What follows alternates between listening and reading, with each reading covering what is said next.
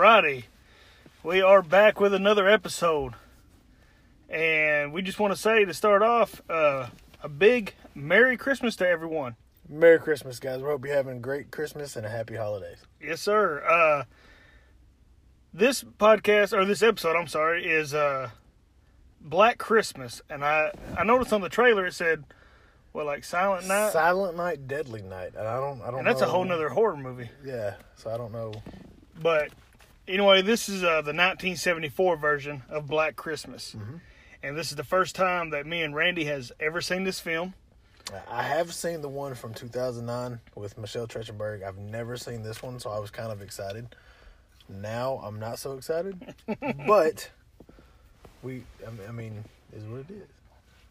Well, you know, me and Randy was talking before we started recording the podcast, and it kind of seems like the last one we did was kind of a downer. Yeah, and, and- go ahead and say y'all down my movie. Y'all down Killer Clowns It, from that wasn't the Space. last one we did. I know, but y'all down that one too. So that's why it seems like so many in a row. But we, uh, we, you know, we watched Jack Frost, which was a disappointment, and then we watched Jason Goes to Hell before that, and now here we are with Black Christmas. And I want to say that I was so excited about watching this film because it was something I've always wanted to see, and maybe it was scary in the '70s, but it actually this was one of the first movies that we have watched since we started doing this podcast that I lost attention to. Like it lost my attention. I think for me, what it was was I had seen the one from 2009, and I have that one in my memory. So I guess this one I was trying to compare it to, and that, and that's something that we always have to remember is when we're reviewing older movies like that, we have to take into consideration when they were made. This was made in 1974, so this was what five years before Halloween. Right. So I mean, Same year that Texas Chainsaw Massacre come out though. This one did. Right. But that's something that we got to take into consideration. But even when you compare that with the original Texas Chainsaw Massacre, this was like completely off par with that. Right. You know what I mean? So uh, before we dive in, as we always do before our podcast now, we just want to thank every single person who is supporting our podcast. Uh, tell your friends to subscribe to us. Uh, you can find us in many different places. Like I said, you know, you know the list: Spotify, Apple Podcasts, uh, Anchor, of course, the main one, uh, Google Podcast, Pocket Cast, Breaker, anything you can find us. I mean, Overcast, anything you can find where you download podcasts, we are pretty much at. Yeah, you can also get us on Facebook, Twitter, and Instagram. All you got to do is search for Small Town Horror Podcast, and you'll be able to pull us up. Leave us a review. Tell us what you thought. We'd love to hear from you guys. And we may actually be having some merchandise rocking and rolling for too long. Merch. Yes, on Instagram, I posted a picture of a an awesome Christmas present I got, and it's the first official uh, Small Town Horror podcast. Uh, what was it? A long sleeve shirt? yeah. shirt. I'm, look- I'm actually kind of jealous. I, I didn't get one. but, you know, that's what it is what it is. It's okay. But yeah, give us a follow on Facebook and uh, Instagram. Like I said, uh, we get enough followers. Like we keep, you know, saying it. We will do it. We want suggestions. We want to hear, you know, what you guys and gals want us to review. So, with that being said, uh, Randy, you ready to dive into this episode? Oh, I guess. Okay, so this is uh, Black Christmas. It came out in 1974, and it was directed by Bob Clark.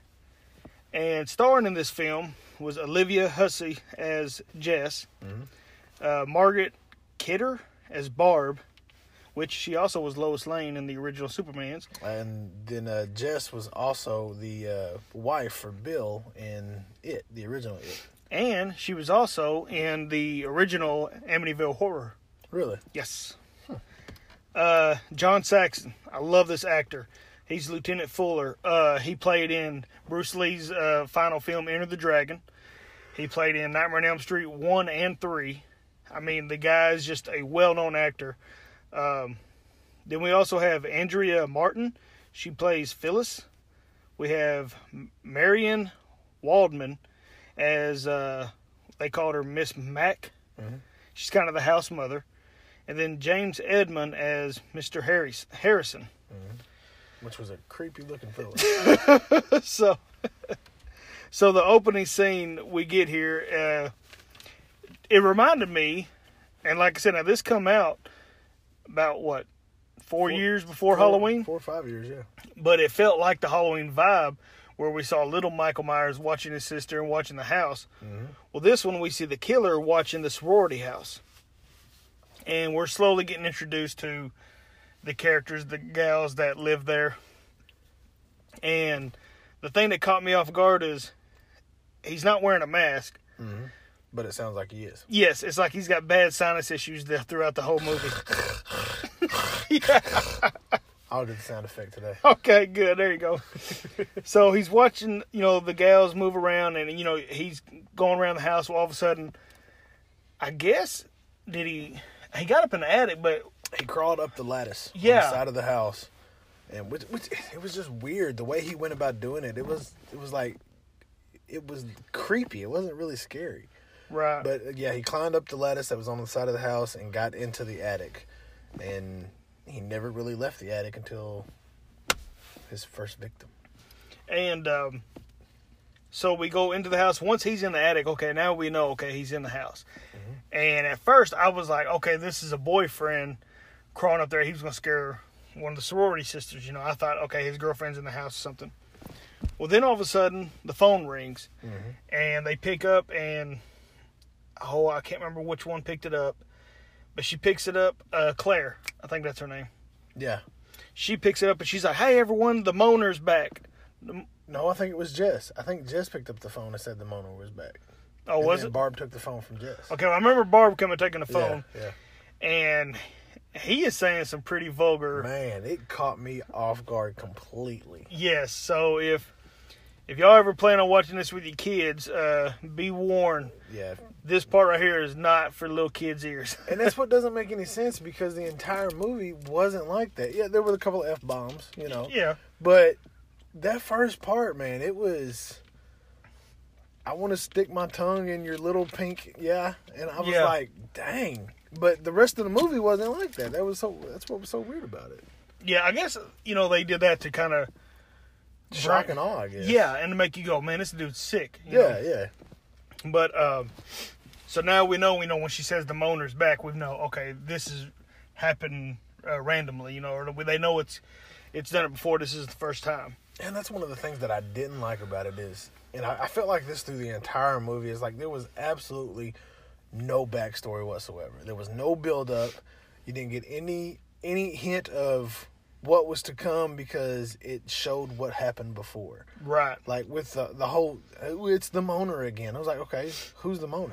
What are you What are you talking about? You know, all Yeah. that we've gotten is a shot of you guys in having a little party in the sorority house, and now you're telling me that you've had an encounter with a moaner before. So, Right. what's the deal with the moaner? So we can see that the women are, especially uh, Barb. She's getting a little tipsy, and it's funny because it's it's like, I don't know. It, have you ever seen the original Amityville Horror? No. Okay, well, it's like in that she's always like wearing skimpy outfits, and then she just when she's wearing skimpy outfits, and I'm like, they just you know they, they casted her because they're like, hey, I mean she ain't bad looking at all. Don't get me wrong, No. but uh, she's not the innocent Lois Lane. You know what I'm saying? No, right, right. But um, she gets on there, she starts starts talking smack to the Mm-hmm. moaner, and Claire is like, and Claire is, I, I don't know if she's the youngest of the group, but you can tell she was the innocent one. Right, yeah. She's more the pure one. Yeah, she. Yeah, well, Barbie even mentioned that she could smell virgin all over her. Yeah, So it was kind of like they hinted that she was the innocent type. and you can just tell that Barb's that type that is a partier, and she's gonna run down Mm-hmm. people that don't live her lifestyle almost. Well, it was it, there was a, a part in it where she said something about she gets plenty of these phone calls in the city, and then they made a reference to the townies. So it's you can kind of get the sense of she's from a bigger city, and this is a small town. Right. You know, even though it's a sorority, and you know they got a college, and clearly, but they made it seem like wherever they were, it was a small town, and she's from a much bigger city. That this kind of thing is happens all the time. Right. So, I can't. After she says the a comment about the virgin thing, mm-hmm. It you know you can tell it embarrasses Claire, and uh, Claire as she you know she's like I gotta go pack, and the main um, character of the actual film is Jess, and Jess is like Claire. You know, she's trying to calm her down, but it upset her the comment that Barb said, which we find out she's packing because she's to go meet her father in the morning, and. So she goes off, and the first thing, as soon as she walks off by herself, I think you actually said, "Well, there's the first victim." Yeah, yeah. As soon as she walked away, I was like, I guarantee she, yeah, hmm. she's the first one to die. So she she goes up to her bedroom, you know, and they and Jess kind of looks at Barb, kind of in disgust, like, "Why would you say that?" You know. So Claire goes into her bedroom upstairs, and she's getting her stuff packed, and I can't remember if she heard the cat and she thinks it's the cat. I don't know what. I don't know if she really heard anything. Well, she, something caught her off guard in the closet. She walked in the closet, grabbed a bunch of clothes out of the closet, and walked out. And Right. then you see this like a silhouette of a face, Right. like behind this plastic bag. And uh, I don't know if she heard something. I, I can't remember if, if something was said or something like that, but it almost looked like she's seen something because she kept saying, "Who's in there? Who's in there?" You know, Right. Is that is that you? Is that somebody? I don't remember the name she said. But she starts walking over to the closet, and like you said, if if I have even just a slight feeling somebody's in my closet, I'm not walking in that closet. no, you're gonna go out the door. You're gonna go out there. and, Hey, hey, you know, call your sisters up there to Right. get you back. You know. Yeah. But we get introduced to Mrs. Mack. I think that would yeah, Miss Mack. I think she was my favorite character. See, to me, she was my least. Really? I never understood one word she said unless she was like cussing her Claude.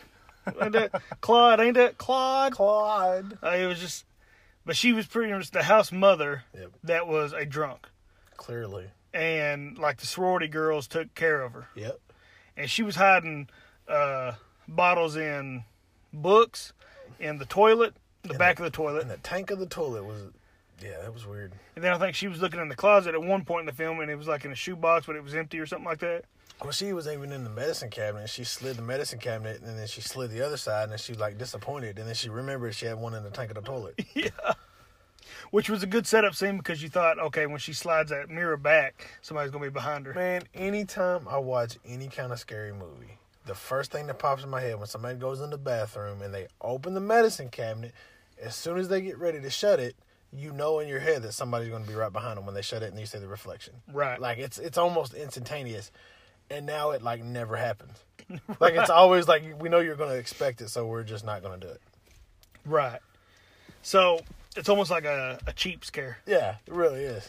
So we cut back to Claire, and she goes to the closet. And to me, this was my favorite death scene. It was the only death scene we seen. Yeah, but it was just. I don't know. It was like if he was going to kick off the death scene, like the first one in the movie, this was the way to do it. Yeah. Because it actually showed, you know, the bag being wrapped around her face. Right. But the attacker comes out, he wraps the bag around her face, and he's smothering her, is what he's doing. And it don't go into full detail, but I mean, you tell what's happening.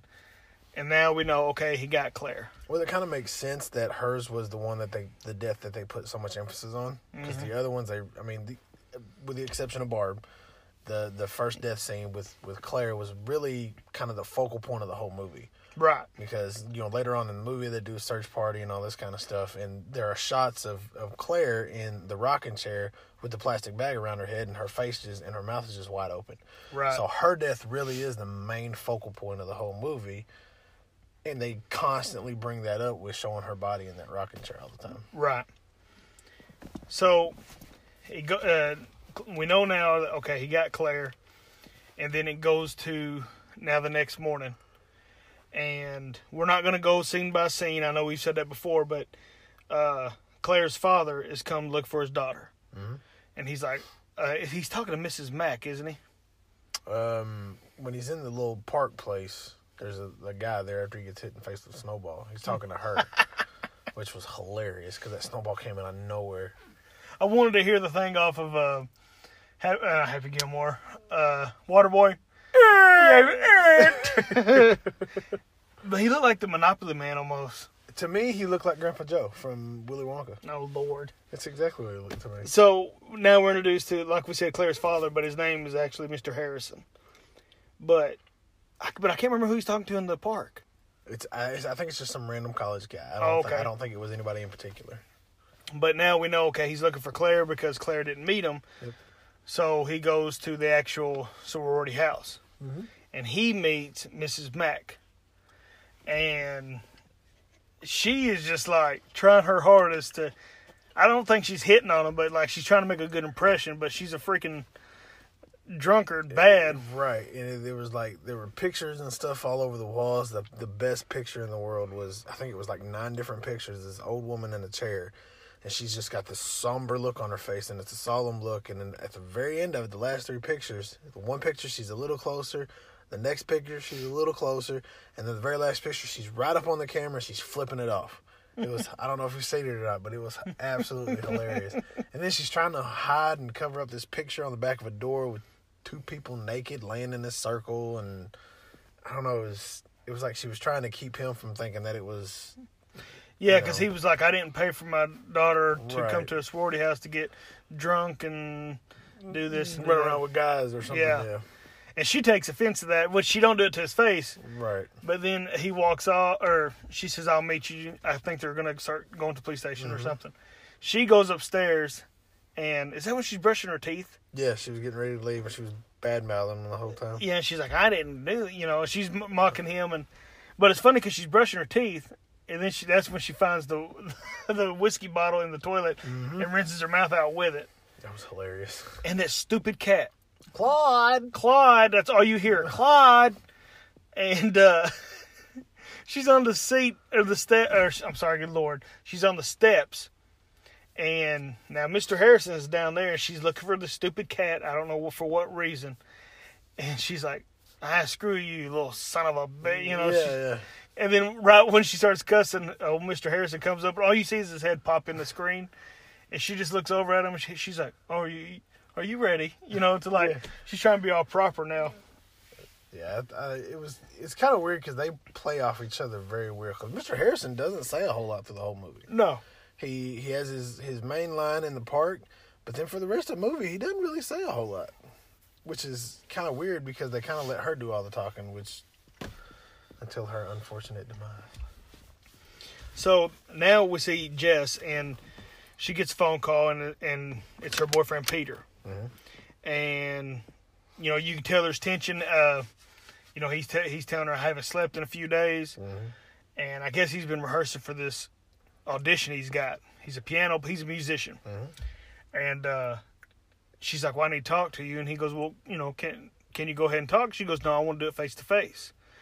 So clearly, you see something's not right. But it's funny because Peter's like, "Okay, well, I'll just, you know, I, I'm not trying to get short with you. I'm sorry." And he's like, "I'll see you tomorrow." And he goes, "I love you," and she goes, "I know you do." and I was like, "Dang." It's so rough, man. It's just like clearly you don't love him. Oh, hey, she never said it back. That's true. She never did. But if But I we we find out later why, because right, later on in the movie, you know, this whole scene while she's wanting to talk to him, she she goes to him and fi- and she finally has a conversation with him face to face. Tells her that she's pregnant. She doesn't mm-hmm. want to keep the baby. She's gonna have an abortion. He's trying to talk her out of it, and and then later on, he's telling her that he wants to quit doing his music and then get married. And she doesn't want to marry him. So when she says that she doesn't want to marry him, that was like, that's why you didn't say I love you. 'cause you right. don't. So it was kind of like they don't really, from the very beginning, they don't even seem like a couple. No, no, no. Like not even from the and, and that goes into the backstory thing again because there's no backstory. You don't generally if somebody's going to break up with somebody in a movie like this, they would at least show them together as a couple to begin with. And the only the first interaction you get with these two is them on the phone and he's getting short with her. Right. And then she's telling him, "Hey, I'm pregnant. I'm gonna get rid of the baby." He says, "No, don't do it." Calls her a B, and yeah, it was, it was. It's just weird. They, they, it's kind of like me and you were talking about. There's they really give you no connection with any of the characters. Yeah, I was gonna bring that up at the end. That's that was one of my main flaws with the whole movie is there's not one character that I was sympathize with. Not one. or even identify with. Right. Um. so after she's off the phone, I know it cuts to the police station. This is where Mr. Harrison and uh, Barb and I think Phyllis and uh, Mrs. Mack is all at the police station, and you know they're trying to figure out where Claire is at. Well, then another woman is there, and she's talking about her 13 year old daughter's missing. And that's you know, where me and you got confused. Yeah, and she's like, you know, she's just a baby, and these police officers don't seem like they give a crap about nothing. And they're and the police officer makes a comment about Claire. He's like, well, she probably just ran off with a guy. Yeah, one of her boyfriends. Yeah, Yeah. And her boyfriend didn't care too much for that when he finds out later in the film. But it was just like the police were just like, Just Eh. non- nonchalant. yeah, you know, it's it's not that big of a deal. We got two women missing, it ain't no big thing. But you know, and then after the police station, oh, uh, I don't know if he's the deputy or what, but he's like, well, I need the sorority number to the house. Yeah. And Nash. Barb is being a smart aleck to him the whole time. And she's sitting there smoking in the police station, and she pulls out a little flask. She's drunk. She's she's lit. Yeah. Completely lit. Slurring her words, talking about two turtles that can have sex for three days and nonstop. And she can only get it for three minutes. Right. Yeah. And she's just like completely drunk. So she goes to give him the phone number and it spells out fellatio. Yeah. And she's like, that's an extension. And he didn't get it. You know, he didn't know what was going on with it. So, okay, so we cut from that to where what you just pretty much said about Jess telling Peter that she was pregnant and all that big mm-hmm. scene. So we're back at the house now, and we're seeing Mrs. Matt getting ready. And I don't know who's picking her up. As a cab. So no, she was not at the police station because she was back at the house waiting for the cab. So the cab pulls up, and of course she hears the meowing, Claude. which we see Claude on top of Claire's body in the rocking yeah. chair. Yeah, it shows another shot of Claire in that rocking chair, and then Claude is just climbing all over her.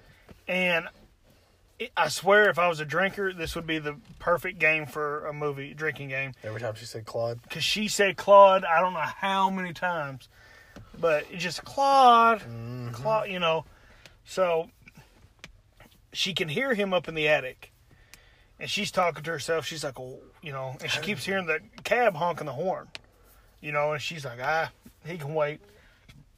So she goes up to the ladder, and the attic's door is closed. I thought it was open, and it is, and that's what she says when she opens it. She goes, "How did you even get up here?" right? and I don't think she ever seen him. But she gets up there, she's still yelling for Claude. But you see two hands, which is the killer, and he's holding a lifting hook, right? It looks like a, like a some kind of hook. It's got a pulley and everything on it. It's, Why they is- have it in the attic? I know that's weird. But he's got it reared back for her, and he's just waiting for the opportune moment. Mm-hmm. She's still yelling for Claude. She's got about her shoulders up, you know, sticking up in the attic, and she looks over and she finally spots Claire's body in the rocking chair, all wrapped up. Mm-hmm. her facial expression killed me. Her eyes got as big as golf balls, mm-hmm. and she just slowly turns, and the guy just lets the hook go, and we don't see what happens. You don't see what happens, but apparently he hooked her good enough to where it pulled her directly out of the the hole, Yeah, the entrance way up into the attic, because it shows him letting the hook go. You hear her scream, and then all of a sudden she's flying up. Like her legs and stuff are still on the ladder, and then she's flying up out of nowhere. Right. So I guess he hooked her with it and then pulled her up out of it. I don't know. It was weird. Yeah. But that was the second kill scene of the film. Uh, Quote unquote kill scene right. I wonder if there's a director's cut or anything. I doubt it, with it being that old of a yeah, movie. I seriously doubt it. But uh, anyway, so then we go to now the search party is still trying to find Claire, and they're out looking at night, and the soror- some of the sorority girls are helping look, Yeah. and they find a body, and this is where me and him was like, wait a minute, what body did they find? Because Surely it wasn't Claire. Yeah, because like Claire's up in the attic, and then and I was telling him about the woman who kept talking about her thirteen year old daughter. Well, sure enough, Mister Harrison goes down there to see that it's not Claire. They never show the body, mm-hmm. but you can tell when the mother gets down there. I liked how when she started to react to scream, you know, they cut her voice out and the phone rung. Yeah. So I thought that was pretty cool, you know. But so now we're back at the house, and again the telephone was ringing. Uh, Jess picks up, and it's another. It's not really a moaner anymore. It's the same person, but you can hear them saying "Help me" on it, and I know what you did. That's the only two things I, I was able to make out. And it kept talking about a baby. Did it talk about a baby It, already? it kept it kept talking about a baby, even before like, and, and, and it, it did it on the phone call twice, after she had mentioned being pregnant to her, Right. her boyfriend. After that, it kept talking about a baby. Like Hmm. it never did it before, but after that scene, it started saying something about a baby, and it, it was like, "I know what you did," and then and it kept saying the name Billy and "Don't tell." and- Where did Billy come from? nowhere out of nowhere? Okay. It, it kept saying, "This is Billy." It, that, I mean, I guess that was the killer's name. I don't know. But that's all it said was this is Billy. This is Billy. And then they would talk about a baby and then mumble and then you would hear screaming and yeah, it was weird. So she calls the police, and of course, again, the deputy does not give a crap. He's like, ah, it's just a sorority prank, or it's probably just some guys. Like, no help whatsoever. And that's what I'm saying. Even they even made the one person I will say that I guess you can kind of get behind was John Saxon's character Yeah. uh, uh, Lieutenant Fuller or whatever his name was. I think, but I mean, almost in every film he does, you can get, you know. Uh, but now we're back at the house, and it's kind of what you said. Uh, Peter shows up, and him and Jess are arguing, and that's where he tells her that he wants to, he's going to quit, marry her, and you know, yada yada. She says, "I don't love you," you know, breaks his heart, and he storms off. You pissed. I was waiting for him to be like on Friday, where he was like, "Man, I'm my grandmama's chain," you know, and He just took off running. yeah, and he's like, "You gonna cry in the car?" You know, I was waiting for him to just run off. But see, and that's the, that's the the craziest part about it is like a, after that, they showed a shot of him outside sitting down by a tree, Yeah, and it was like they're making it out to be him being the killer.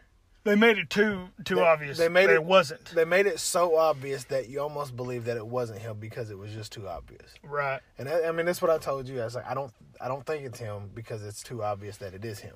Right. Um, yeah, it was. yeah, So he runs by the policeman while they're coming in, you know, the lieutenant and all of it. And they're like, okay, we're to get this done. Because, like I said, Lieutenant Fuller is out to get this guy. Mm-hmm. So he's like, we're going to tap the phone, but you have to keep them on the phone so we can trace the calls. So finally, after they get it all done and the police leave, like you said, then it shows Peter hiding like in the dark. Mm-hmm. Uh, outside.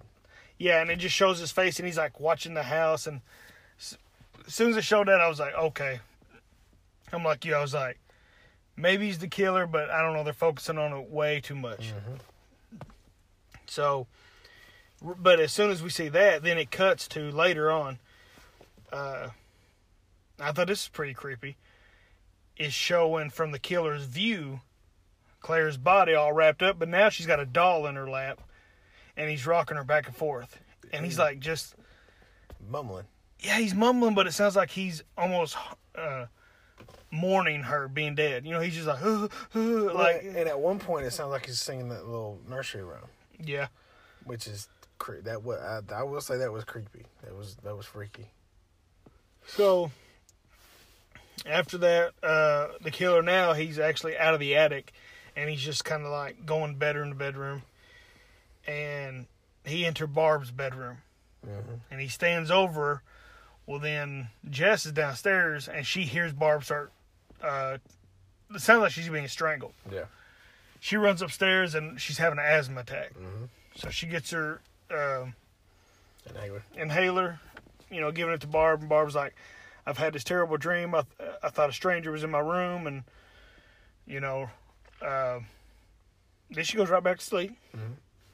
So Jess leaves there, and you hear carolers outside singing, which I thought was a really good setup because now Jess is paying attention to the carolers, and while she's, you know, they're outside listening the killer goes back into Barb's bedroom, and there's like a unicorn. Like a glass unicorn Yeah. with a giant horn.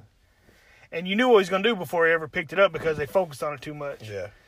Uh, which ain't a bad flaw. I'm just saying, you know, you Yeah, knew yeah. he the killer picks it up, turns it around, and just starts. I don't know how many times he did it, but he stabs her multiple times. And you know, Barb's trying her hardest to fight him off, but Which and, I, and I'll say this this scene this kill is the only scene that I've seen where I thought well maybe Peter is the killer because the guy that was stabbing her mm-hmm. looked a lot like Peter. Like Yeah. hairstyle. Yep. You know, tall, skinny, lanky. You know, I, I thought for a second I was like, well, maybe Peter is psycho and he's killing people. Yeah. But that's the only that's the only time I thought, well, Peter may be the killer. But then clearly later on he wasn't. Well, we get another phone call now, and the police are trying to trace the call, but the killer says a line that Peter says when he argued with Jess. He says, uh, "It's just like having a wart removed." Yep. Talking about aborting the baby, and when she says that, I think she says like, "Oh my God" or something like Yeah. that, and it hangs up. And Lieutenant Fuller's like, "We didn't, we wasn't able to trace the call. You didn't leave it long enough, or keep him on long enough." And he's like when you said "Oh my God" to that, what he said, was there a reason? And she lied. She's like, "No, no." She said it just scared me. Yeah. So now, and I think I mean it's, it's like just literally a few seconds later, Peter calls her. Mm-hmm. She gets the phone. They're tracing the phone, and he's crying. And I couldn't understand half the word he said, but he's crying about the baby. Yep. And she doesn't know that Lieutenant Fuller's listening. And after they hang up, he's like, "Do you want to? You want to tell me what that's all about?" So now finally she breaks it down. She's like, "Well, I'm pregnant and I'm wanting to have an abortion," you know. So, and he's like, "What did uh, Peter? Did y'all argue about this tonight? When did it happen?" You know, he he he's thinking, okay, obviously it's Peter holding the grudge. Now he has a suspect. Right, right. So they get another phone call, and I couldn't understand a whole lot on this one, but now it's, it says the same thing you were saying. It says something about Billy, mm-hmm. and it's just scre- and But here's the thing, though. Sometimes there's women. It sounds like a woman's in there screaming, and she finally keeps him on long enough, and I think it's killing uh, Phyllis. Is that the girl's they name? They kept calling her Phil. Phil, yeah, okay. Yeah, but yeah, Phyllis. Uh, because she said earlier she was going to go to bed. Yeah, and she walked into the room. She opened the door where Barb was Yep. and found Barb, and then old dude snatched her up So the way I'm thinking is this is him killing Phil on the phone, on the phone. Yeah, and they finally trace it, and they're like, okay, the kid, the call is coming from upstairs. They're using Mrs. Mac's. Uh, that's the only way I could I could Yeah. think. because well, they said e- earlier in the movie that there was only two lines, and Mrs. Mack's line was on a completely different number. And when they get back to Fuller, because you know he's uh, he was actually at the reci- not the recital. He was actually in the building where Peter did his audition or whatever he was doing, and he seen that the piano was smashed, and you know he left the microphone stand in the piano.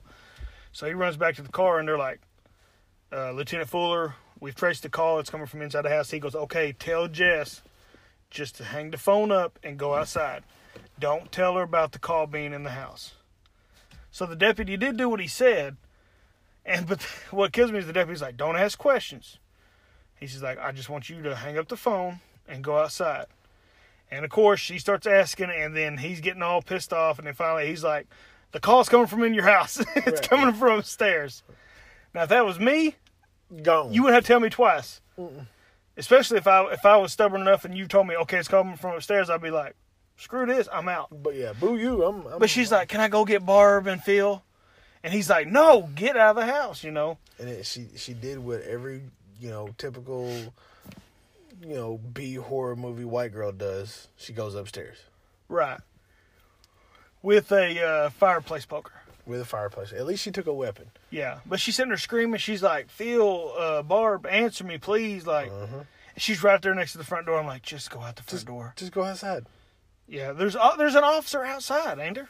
Well, she thought there was. Oh, yeah, he he ended up being dead. They they slit his throat. Look like Yeah, and it was a very bad job. okay, but I will say this part. If I was in theaters, this actually creeped me out. I will I will give it points for this.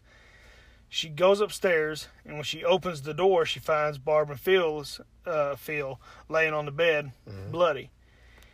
And all of a sudden, you hear the killer whispering, and she looks over, and all you see is his The eye. eye through the door. I thought that was cool. That was freaky. Yes. Uh, yeah, I'll give him that. That was freaky. And you said I couldn't understand what he said. He, he kept saying, "It's Billy. Don't tell him what we did. Don't tell him what we. Don't tell them what we did. This is Billy. Don't tell him what we did." Yeah. See, I, and I was just like, no makes no sense to me. Yeah.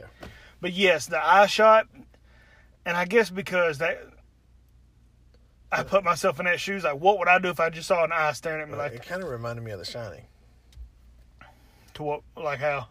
Through the door. Oh, okay, gotcha, I gotcha. I mean, just the eye through the door type thing, you know? So, but and his scream is creepy as well, cause like he lunges at her. Well, he does like so many different voices. Like there's Right. a little kid's voice. At one point, he sounds like a woman, and then he sounds like a little grown man. And it was yeah, but his voice and his screaming was was weird. So he uh she pins him against the wall. She slams the door on him, takes off running. She gets down to the basement and locks the basement door. Mm-hmm. I really thought there was going to be more of a finale chase scene, but it gets in the basement. She locks the door, and she can hear commotion outside. Yep. and she sees somebody walking, and, and it does look creepy. She sees somebody's walking their legs, and then all of a sudden he the we think it's the killer gets down and he starts looking through the mm-hmm. basement window, and it looked like a zombie the way he was moving Yeah. around. Yeah, and it was like you could hear him mumbling. You couldn't really make out what you know they were saying, but you could hear him mumbling. It sounded like all he was saying was Jess, but it was so muffled you really couldn't tell. So the person gets up and goes to another window, and she goes to the end of the hall. But like I said, now she's still in the basement, and he's like, and now you can finally hear him. It's Peter. Yeah.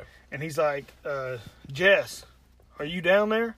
It's Peter, and like she, he's wiping away all the uh, Frost. I guess. frost off the window, and you can tell it's Peter. Well, then he starts kicking in the window, and I'm like, "Well, that ain't that's That's, not gonna calm down the situation." right. He just exacerbated the situation. So she's scared because now, she, I mean, she does. She truly thinks it's Peter because she's like Officer Fuller. She's like, "Okay, this is a suspect. It's got to be." He gets in and he's looking for her, and he just keeps calling her name. Well, finally he spots her, and he's like, "Jess, why didn't you answer for me?" Like he's all calm, cool, collective. You know what I'm saying? Um, and then he starts going toward her, and it just it cuts off to another scene. And now finally, uh, I think it's Lieutenant Fuller and the rest of the whoever else the squad's there. They go in the house and they go down to the basement. Now, do they bust the basement door open? Yeah, they they hear a scream, like Okay. you hear Jess scream. So they go to the basement door and they bust it open.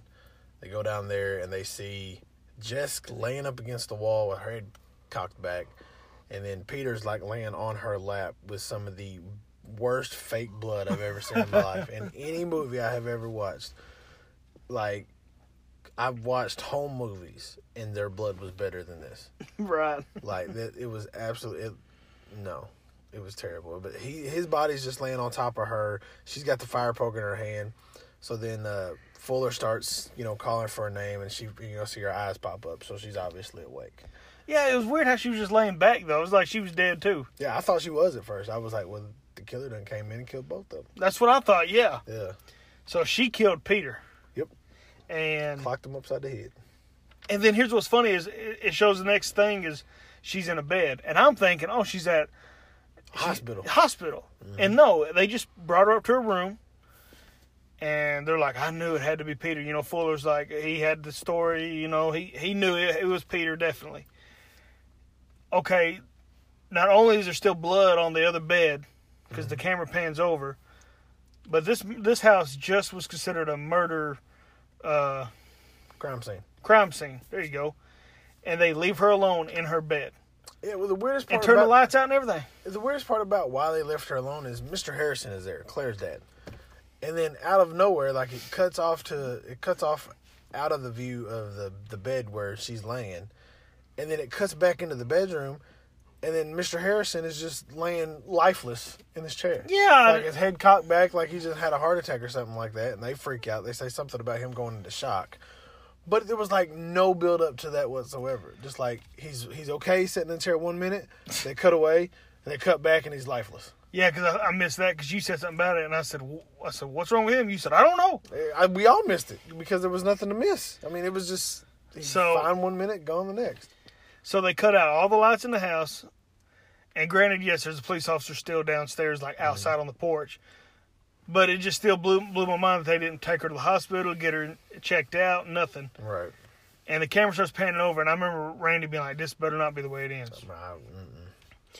And so they leave her in the house, and as they start panning through all the rooms, then it starts heading up toward the stairs of the at or the ladder to go into the attic, and you can hear him, the killer, still alive in the attic, laughing and doing a little nursery rhyme.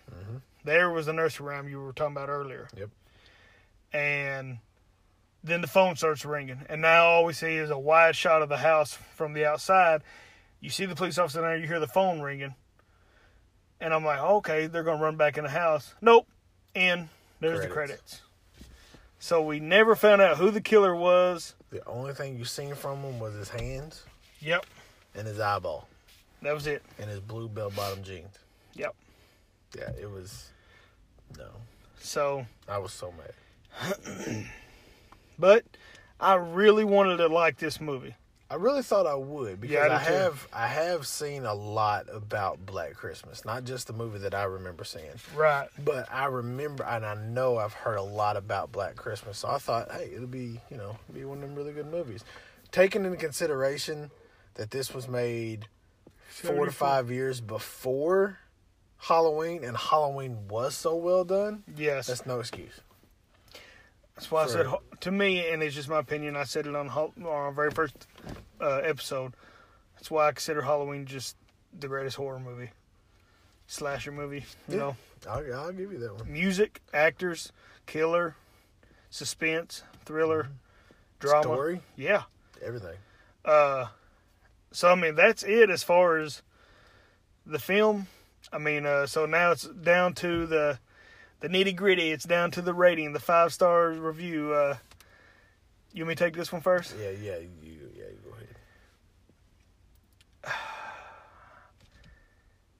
I'm gonna give this half a star, and the only reason I'm even giving it half a star is because I can't go no lower because I'm not doing the negative stuff. But to me, and like I said, maybe if I was in, living in the '70s and this was something new, maybe. But okay, Texas Chainsaw Massacre come out the same exact year Right.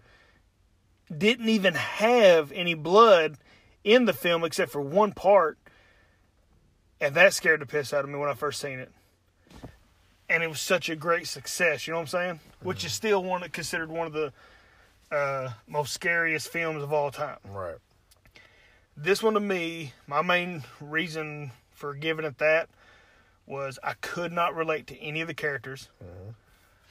Uh, to me, they even made Jess be a character that you didn't care for, with her wanting to get the baby aborted. She didn't care what Peter's feelings was about it. I mean, just none of them. None of them was like, man, I can relate to her. I can relate to him. Not like that. Uh, no backstory whatsoever. Who's Billy? you know, and no, no kill scenes on, which I know they didn't do a whole lot back in the seventies and eighties, but I mean, I don't know. I just out of five stars, this one's only getting half a star. Can I give it zero stars? Go ahead, man. I'm gonna, I, I'm gonna give it a half star with you Okay. just for the eye.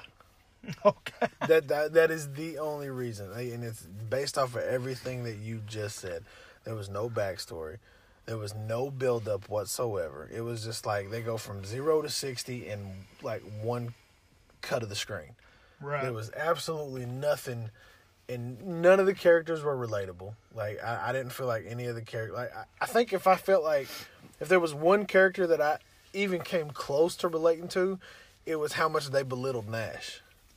The the cop oh yeah. that took the phone number. yeah. Uh, he was the only one I was like, he gets a raw deal. You know, he's just getting made fun of all the time.